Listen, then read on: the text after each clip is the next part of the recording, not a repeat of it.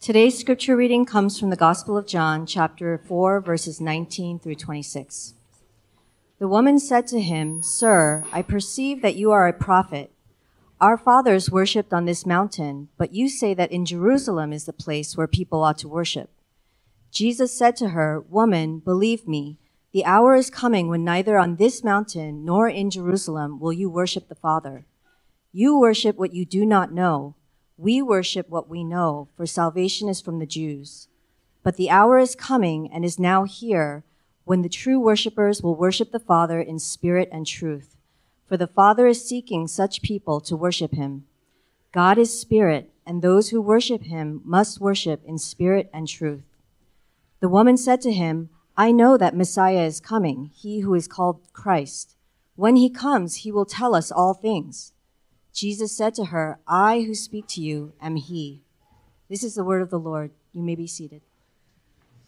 If you look at this passage of scripture, you notice perhaps that there is a repeated word. And whenever the Bible repeats a word, it's meant to point to us to a theme, a, a picture, and something that certainly in this instance, Jesus wants on, wants us to fixate ourselves on. And the word here is the word worship.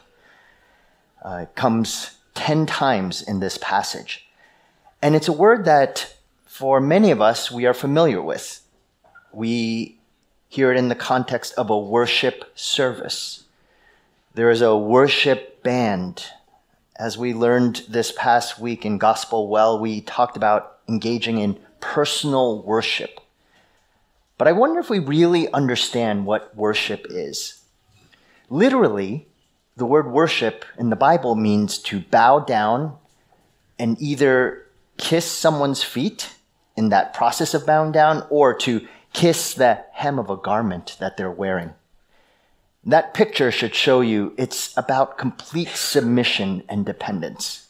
It's completely vulnerable when you are bowing down before someone they could do anything they want to you and you have no recourse. And so, by definition, then, you would think it would be impossible to give a half hearted worship or a false worship, because that's an oxymoron. Worship, by definition, is complete surrender, wholehearted, always true, always sincere.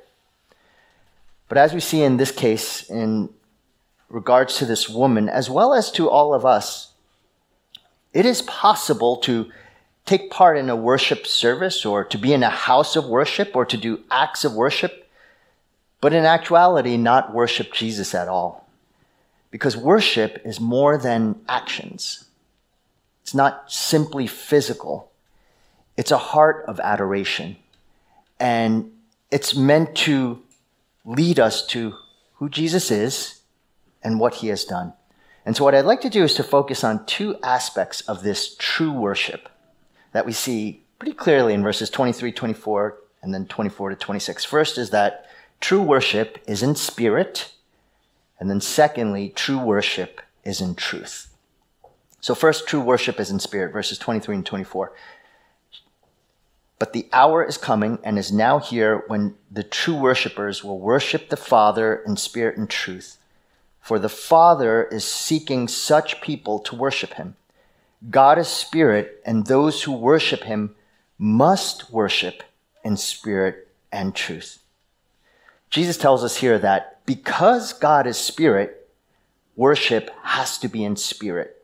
That is to say, that worship cannot be simply physical. It's not an action of your hands and your feet alone. It's not to say that it doesn't encompass such things, but it's not only that. It's not what we do, where we go, um, how we express ourselves physically. Because if it was just physical, that would contradict the very character and nature of God, Jesus shows us, because God himself is spirit. And so the true worship that God seeks is not simply one that expresses itself externally and physically, it actually is meant to reflect what we are experiencing truly in our hearts. And this then impacts the way that we consider such things as acts of worship, prayer, singing, listening to God's word, gathering before God's people. Many of us, perhaps if you come from a Christian family and you call yourself to be a Christian, you are teaching your, your children perhaps to pray. Maybe you've taught your children to pray before they eat. And so, you know, they're really starving, they're hungry, they come in and they're about to dig in, and you say, wait, wait a second. Make sure you pray before you eat. They say, all right, all right, all right. Dear God, thank you for this food. In Jesus' name, amen. And then they start shoveling the food down. What are we teaching that child? We're teaching that prayer is a physical act. It's something that you do prior to eating. But we're also teaching perhaps the idea that prayer is not necessarily something that you believe in your heart. It's not a, a mode of adoration and of blessing and of thanksgiving. And so, if we're going to teach our children how to pray and why we should pray, it's important to express that why, to talk about the meaning of prayer, what we're doing before the Lord in prayer, and why that matters so much. Otherwise, we are teaching merely physical forms of worship. And that itself, as Jesus says here, is not true worship. James Boice, he's a, he was a pastor of 10th Presbyterian Church in Philadelphia. He says this Many people worship with the body. In our day, this would refer to people who think they have worshiped God simply because they have occupied a seat in a church on Sunday morning sung a hymn or lit a candle or crossed themselves or knelt in the aisle, Jesus says, this is not worship. This is not worship because God is spirit. Because God is spirit, he does not settle for non spirit worship.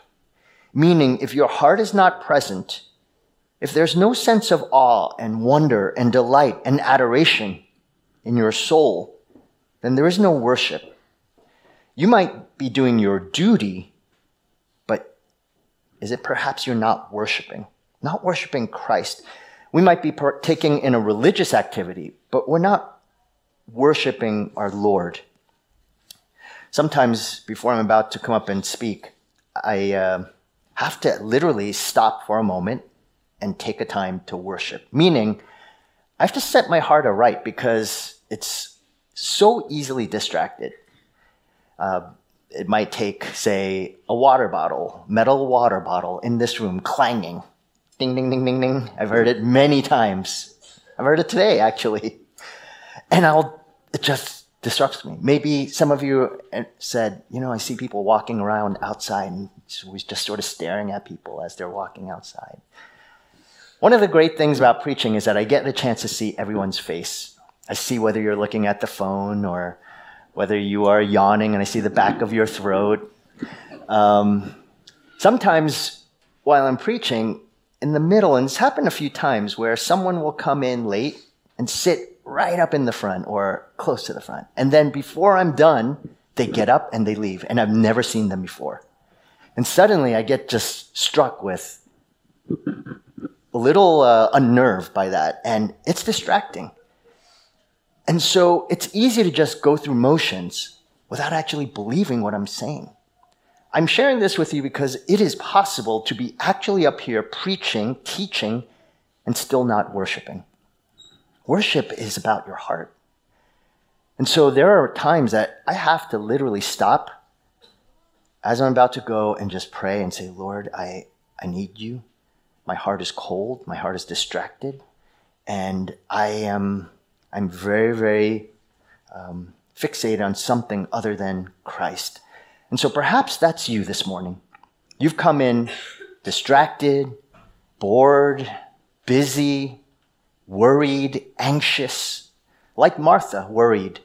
And so all these distractions, and Jesus is saying, Martha, Martha, why are you so distracted? Don't forget why you're here. Don't forget why you've come. And it is very, very important that we know this, or else we will not be worshiping, not in spirit. And if we're not worshiping in spirit, we are not worshiping Christ. We have to be intentional. We have to battle for worship. If we are singing songs, you know, we sang some songs today, and those songs that were sung, perhaps some of them are new, some of them are different. But I really want to commend you to look at the words, consider them, don't just simply mouth them.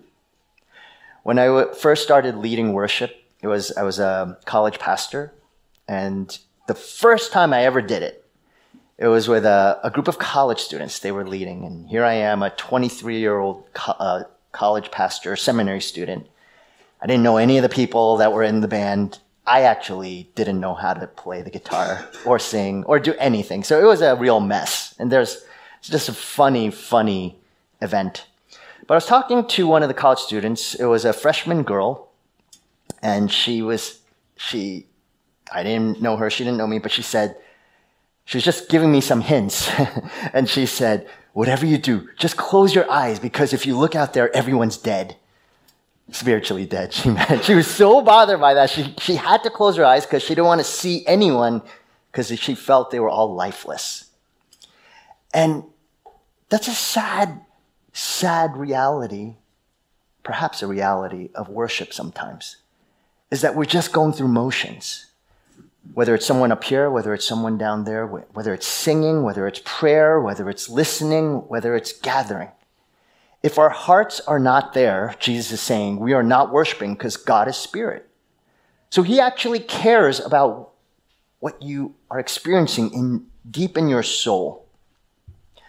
And one thing we know is that God, in his word, he wants us to believe, to know him, to trust in him. He wants us to fill ourselves with his word. We are not Buddhists. We do not empty ourselves and try to get to a new level, of nirvana, to try to empty ourselves to get to a higher state. We worship a person, the historical resurrected Christ. And we want to fill ourselves with who he is and what he has done historically, intellectually. And anything less than that, perhaps we're not really worshiping. I want to quote again Martyn Lloyd-Jones, um, Pastor Martyn Lloyd-Jones. He says this There are people who use strange expressions with regard to prayer. They talk glibly of having their QT. They mean quiet time, but they refer to going into the presence of God as, I had my QT. Do we realize what we are saying? Is not this the explanation of the poverty of our lives and the poverty of the whole condition and state of the church? Why she is so ineffective and why things are as they are. It is no use saying, I pray, I've had my QT, or I've had my DPM, daily prayer meeting. How can these things be? What is the matter with us? Where do we get our ideas of worship and of prayer? Certainly not from the New Testament. We have minimized our worship by labeling them with a strategy, a plan. And I learned this very early on when I first turned to Christ, and automatically you're given a structure. Now, I know for many of us, we like structure. We like the plan. The challenge of having a structure and a plan is that in and of itself, it's not wrong. But if we are not careful, we place our hope in the plan and the structure rather than the person, the person whom we're worshiping. And so simply checking off boxes on, sun, on Sunday morning or every day is not about worship. It's about doing religious duties. And yes, you can check boxes and worship the Lord. But we have to be intentional about that. And what Martyn Lloyd-Jones is bringing up is this idea of QT, quiet time, which I think for so many Christians, we have that label. But you know, it's never found in the Bible. What is found in the Bible is worship. And the question that remains for all of us is when you spend time with the Lord in His Word, even on Sundays, wherever you are, are you worshiping Christ or are you simply doing a religious duty? It's a wonder then that any Christian at all has any type of power. In fact, so often we are powerless in this fight of faith because we aren't worshiping Christ. We so easily succumb to sin and Satan because we are too busy having QTs without actually having worship. And so we have to realize that physical expressions in and of themselves are not worship at all. You know, I fell into this trap, and it's a trap very early on in church ministry. When we were a very small young church, one of the great challenges was, again, leading worship and seeing so many people who it seemed like they weren't worshiping Christ as we sang and all these things. So I had this really crazy, now looking back, idiotic idea.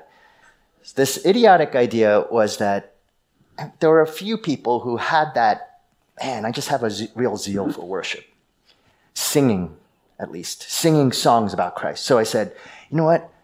I'm going to, I went to each one of them and said, can you sit together and maybe through your worship, it will be a, almost like a worship contagion that will go forth and spread to everybody else.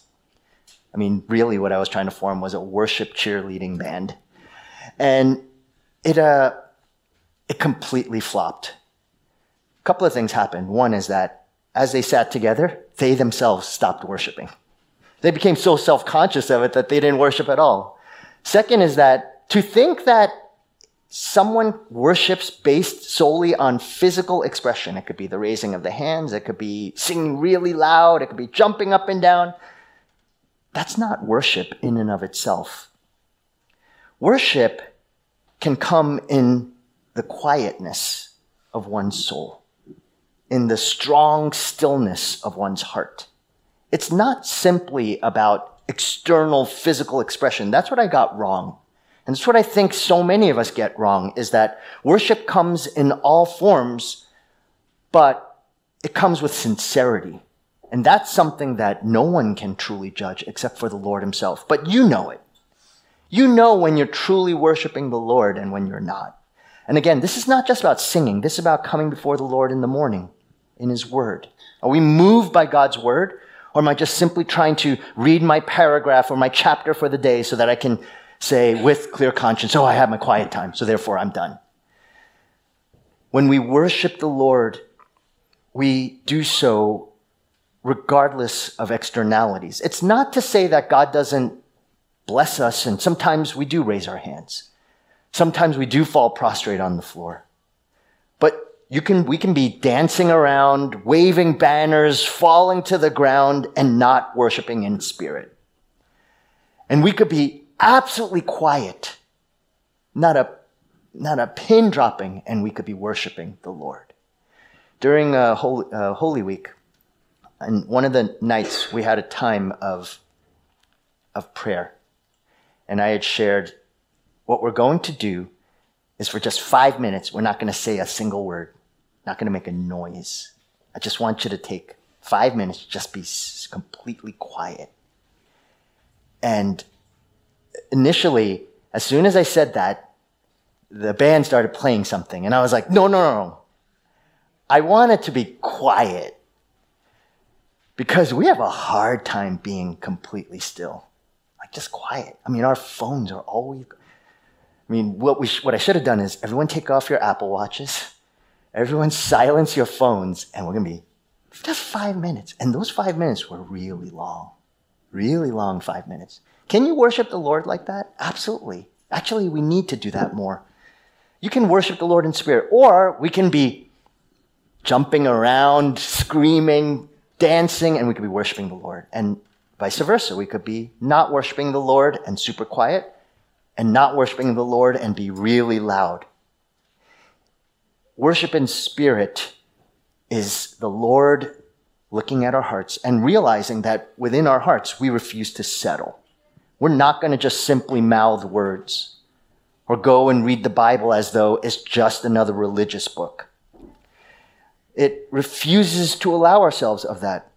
You know, there are going to be times when you come in on Sundays and you feel tired. You're sick. You're weak. Maybe you've had a really difficult week where you have sinned and sinned dramatically. Maybe you're broken, distracted, there are all sorts of distractions on all of our worship, every, when, when it's on Sunday, when it's personally, all the time. But it's in those, those moments that we don't settle. We don't just say, oh, well, I'm distracted. Just going to go do, uh, this doesn't work. I'm just going to go do something else. Or we let our minds just fade away. Instead, like David in Psalm 27 4, where he says, One thing I seek to gaze on the beauty of the Lord. There's this passion to say, I will seek this no matter what. I will focus. I will try. And we'll ask for God's help. And when it's hard, we confess and we say, Lord, I'm distracted. I'm bored. I can't do this. Please help me to look and fix my eyes on you. And the Lord will answer that. But I, I really want to exhort you do not just simply give up and say, oh, well, without even any effort, any desire, any attempt. You know, when you're driving at night, perhaps if you've ever dri- driven to Southern California to LA, and uh, you're on the five, and it's just dark, and you just see the, the grid lines. I mean, it's mesmerizing, hypnotizing, and slowly your eyes start closing. And you will do whatever it takes to keep your eyes open at that time. You'll slap yourself in the face, you'll roll down your windows, you'll turn up your music loud. I eat sunflower seeds, you'll do that, you'll chew gum, you'll do whatever to make sure you stay awake because if you don't, you will get killed. You can get hurt. Spiritually speaking, we have to have that type of mentality when it comes to worship. The temptation is going to be, ah, who does that when they're driving late at night and they're tired? Oh, it's no big deal. Oh, well, I'm just going to go to sleep. It's not how it works. You know your life is in danger if that happens. Well, spiritually speaking, what the Lord is saying here is that your life is in danger if you just simply say, ah, oh, well, I'll just let it go. I'll let go. I don't have to concentrate. I'll just sing these words. And we sing like a mindless robot without even thinking about what I'm saying. No, we fight the fight of faith by actually intentionally saying, I want to know what I'm doing.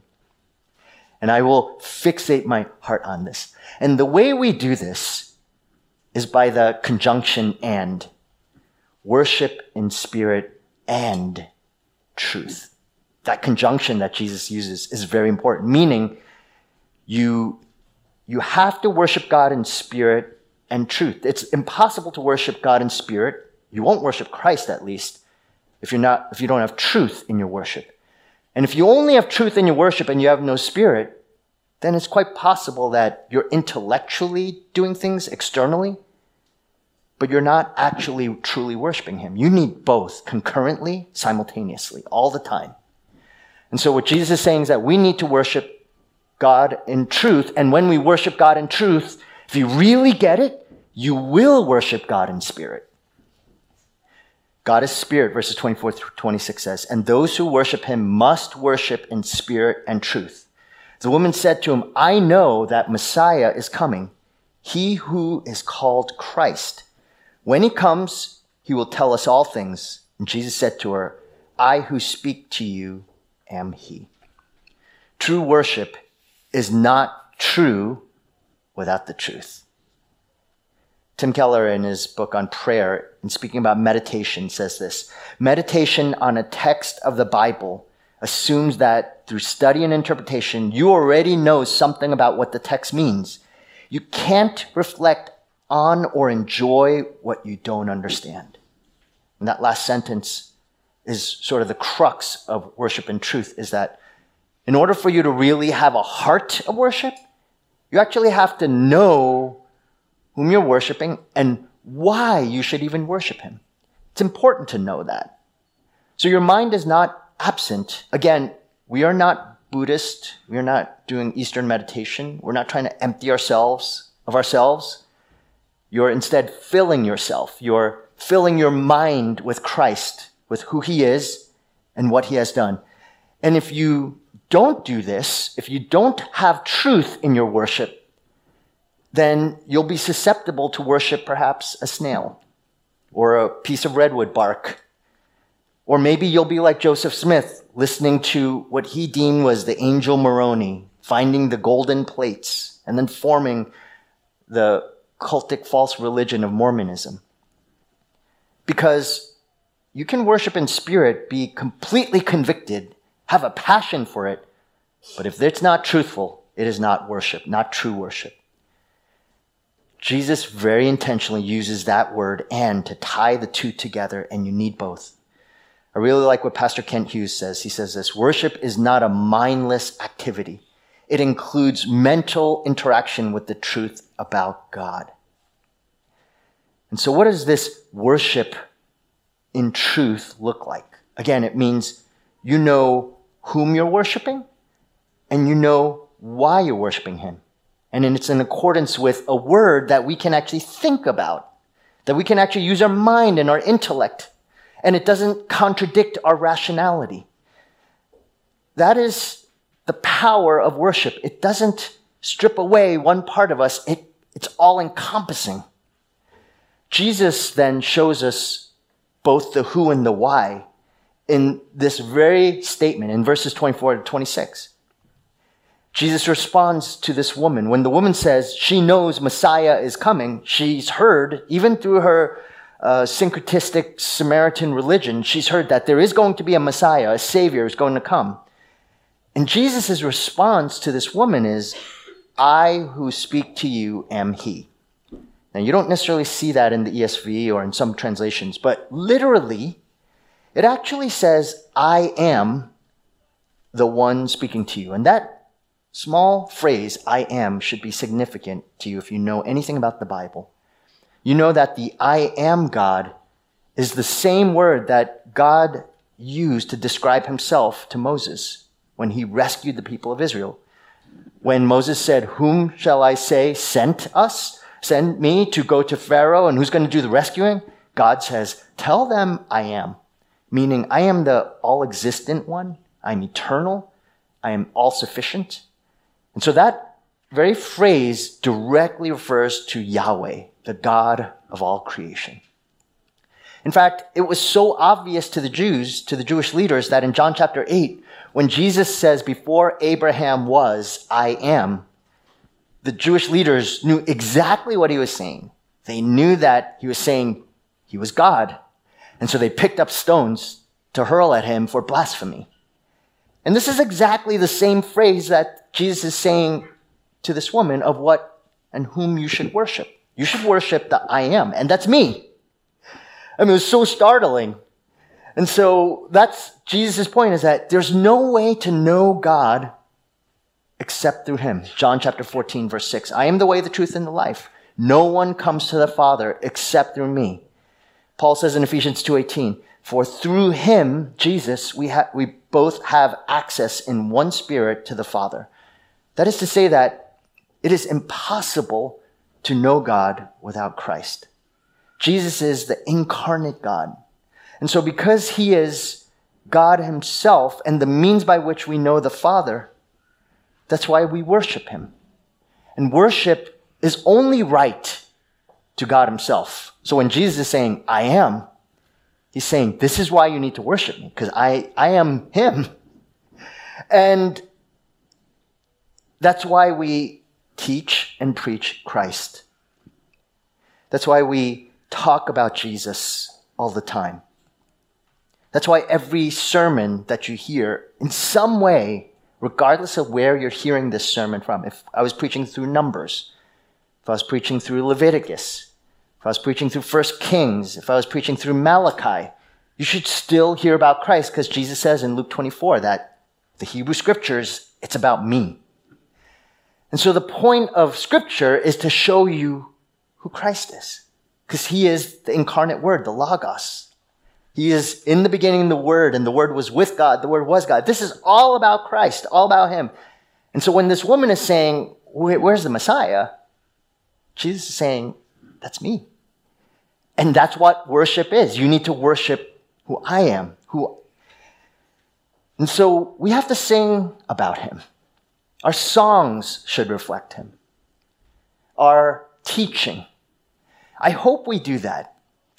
I hope we do that somewhat decently. I will say, I, I do think we, we do it better than we used to do it, say, 20 years ago or 10 years ago, where Christ was not always the center.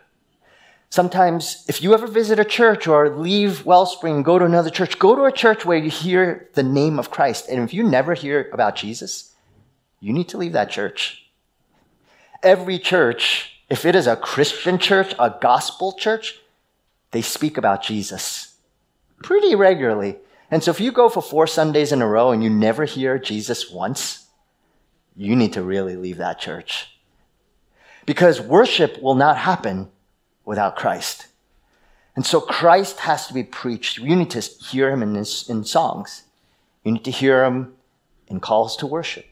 You need to hear about him in sermons, in exhortations, in kids' camp, in retreats, in youth, amongst college students, um, amongst mothers and fathers and marriage. And he needs to be the center of everything because Jesus says that's what true worship is. Anything less is false worship, is no worship. Now that's the who. But Jesus also says that there's a why. And you see this in her question or her statement. She says, I know that Messiah is coming. And then John, the apostle, puts in parentheses, he puts a little excursion there. He says, He who is called Christ. And, and then uh, it says, When he comes, he will tell us all things. And so this woman even understands that actually what the Messiah, what the Savior is going to do matters. And what he's going to do needs to be told. That story needs to be told. And so when Jesus says, I am, it's about me. All that is about me. It's, I'm going to be the Savior. See, he's answering her question or her thought. The Messiah is coming, the Savior, the one who's going to save us from our sins. And Jesus says, I am God, and I'm also going to save you from your sins. And here's the response it's so startling that, remember, this woman. She went to the well. She went in midday, noon, a time where no one came to the well. Why? She'd been married five times. She's living with someone who's not her husband.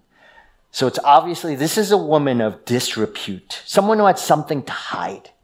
Her past, her present. She didn't want to meet anyone. She didn't want to talk about her life with anyone because it was shameful. But look at John 4:29. She says, "Come see a man who told me all that I ever did. Can this be the Christ?" So she runs to the village, the very village that she's ashamed of because she's lived a sexually promiscuous life. She's had all sorts of troubles and trials and wants to hide in shame. So therefore she goes in the heat of the day. But after meeting Christ, she literally runs to the village, and what does she do? Come see a man who told me all that I ever did. What did Jesus talk about with her? About you have five husbands, and the one you're living with is not your husband. I mean, how does a woman go from someone who's hiding to suddenly someone who's saying, This is what, who I am? Come and see the living Christ. Come and, come and see and so when she sees Christ, she worships the truth of who he is, and it frees her. It frees her to speak and to worship. He who the Son sets free is free indeed. You know what they're free to do? You're free to speak of who you really are. And that's something that our world tries desperately to hide. I know so many, some of your stories, and some are stories of brokenness, darkness. But I have had the privilege of hearing some of your testimonies. I've read them, I've, like, I've heard them publicly. And if you are in Christ, you should be able to share even the darkest periods of your life. You know why? Because it speaks so much of who Christ is. I was like this. I was in the pit of despair, but I've been rescued. And I'm going to tell everyone I can my story so that not that they will see how bad I was, but they will see how good Jesus is, how rescuing he is. This is her story. That's what worship is. Worship is very real, real with the most, the ugliest parts of your heart but it always is surrounded with the grace of God. Where sin abounds, grace abounds more. And so you don't hide anymore. You're not trying to protect your reputation. You actually care more about the reputation of Christ than you do your own. And that actually frees you to be okay because you are a child of God. You've been rescued. You're a daughter of the king. You're a son of the most high God. And because you're fixated on the truth of who Jesus is, what he's done for you, that actually allows you to just simply be who you, to be who you really are. And you praise God for that. That's called true worship. We need this true worship in the church. I hope if you have a, a story of brokenness, of sin, of darkness, but if you've been rescued by Christ, I hope you are free to tell your story.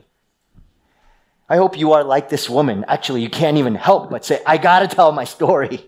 I gotta tell it. I gotta say it to everyone who will hear. You'll go to the village and you say, guess what? I know I was embarrassed to stand before you before, but here's who I am now. But the reason I'm able to do this is because I've been saved. And we get glimpses of this type of worship, this wonder in our world.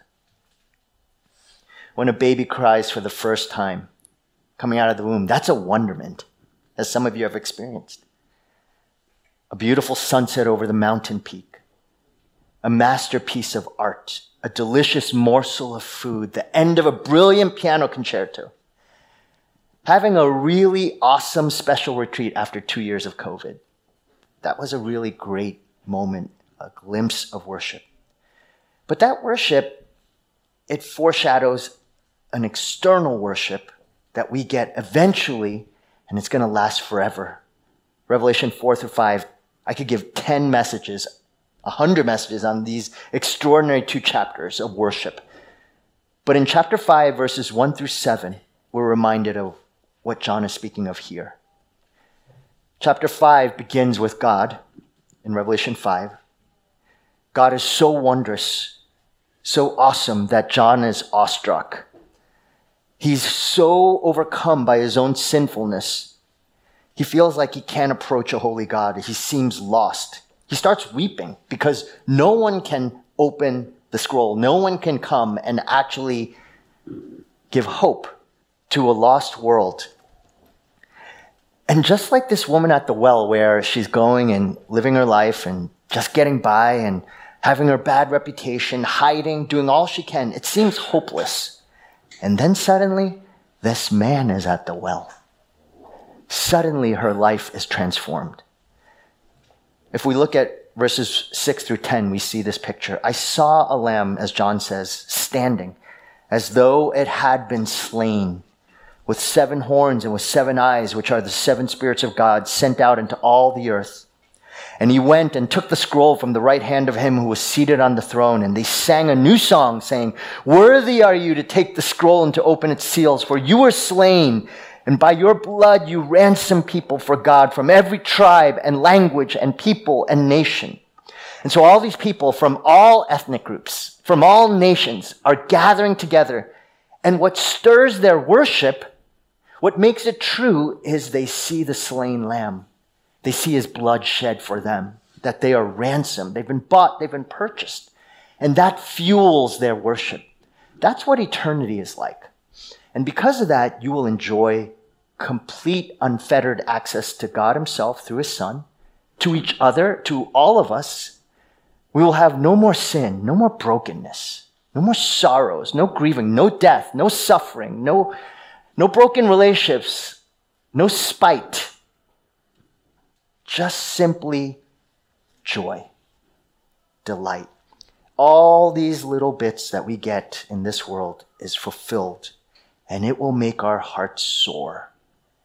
We will worship the Lord in spirit and in truth.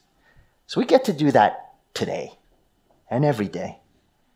There are only glimpses, but those glimpses are worth fighting for because it's going to show us what is to come. But even now, you can experience God's mercy, His joy, His delight, and His freedom. And that's good news. Let's pray together. Oh Lord, May the future reality, the truth of what is to come and what you have done for us as we are about to take part in the Lord's Supper, may it stir our hearts to find joy and delight now, here. Help us, O Lord, because we are prone to do things without a worship in spirit. And we sometimes forget what is true, buy into so many lies, so much of what the world thinks is good, but it falls short. Instead, you show us so clearly through your word, just as this woman encountered at the well, that when we see Jesus, when we know who he is, when we understand what he has accomplished on our behalf, we experience a satisfaction nothing can ever give to us. Thank you for drawing us together this day. We praise you, we worship you as you rightly deserve. In Jesus' name we pray.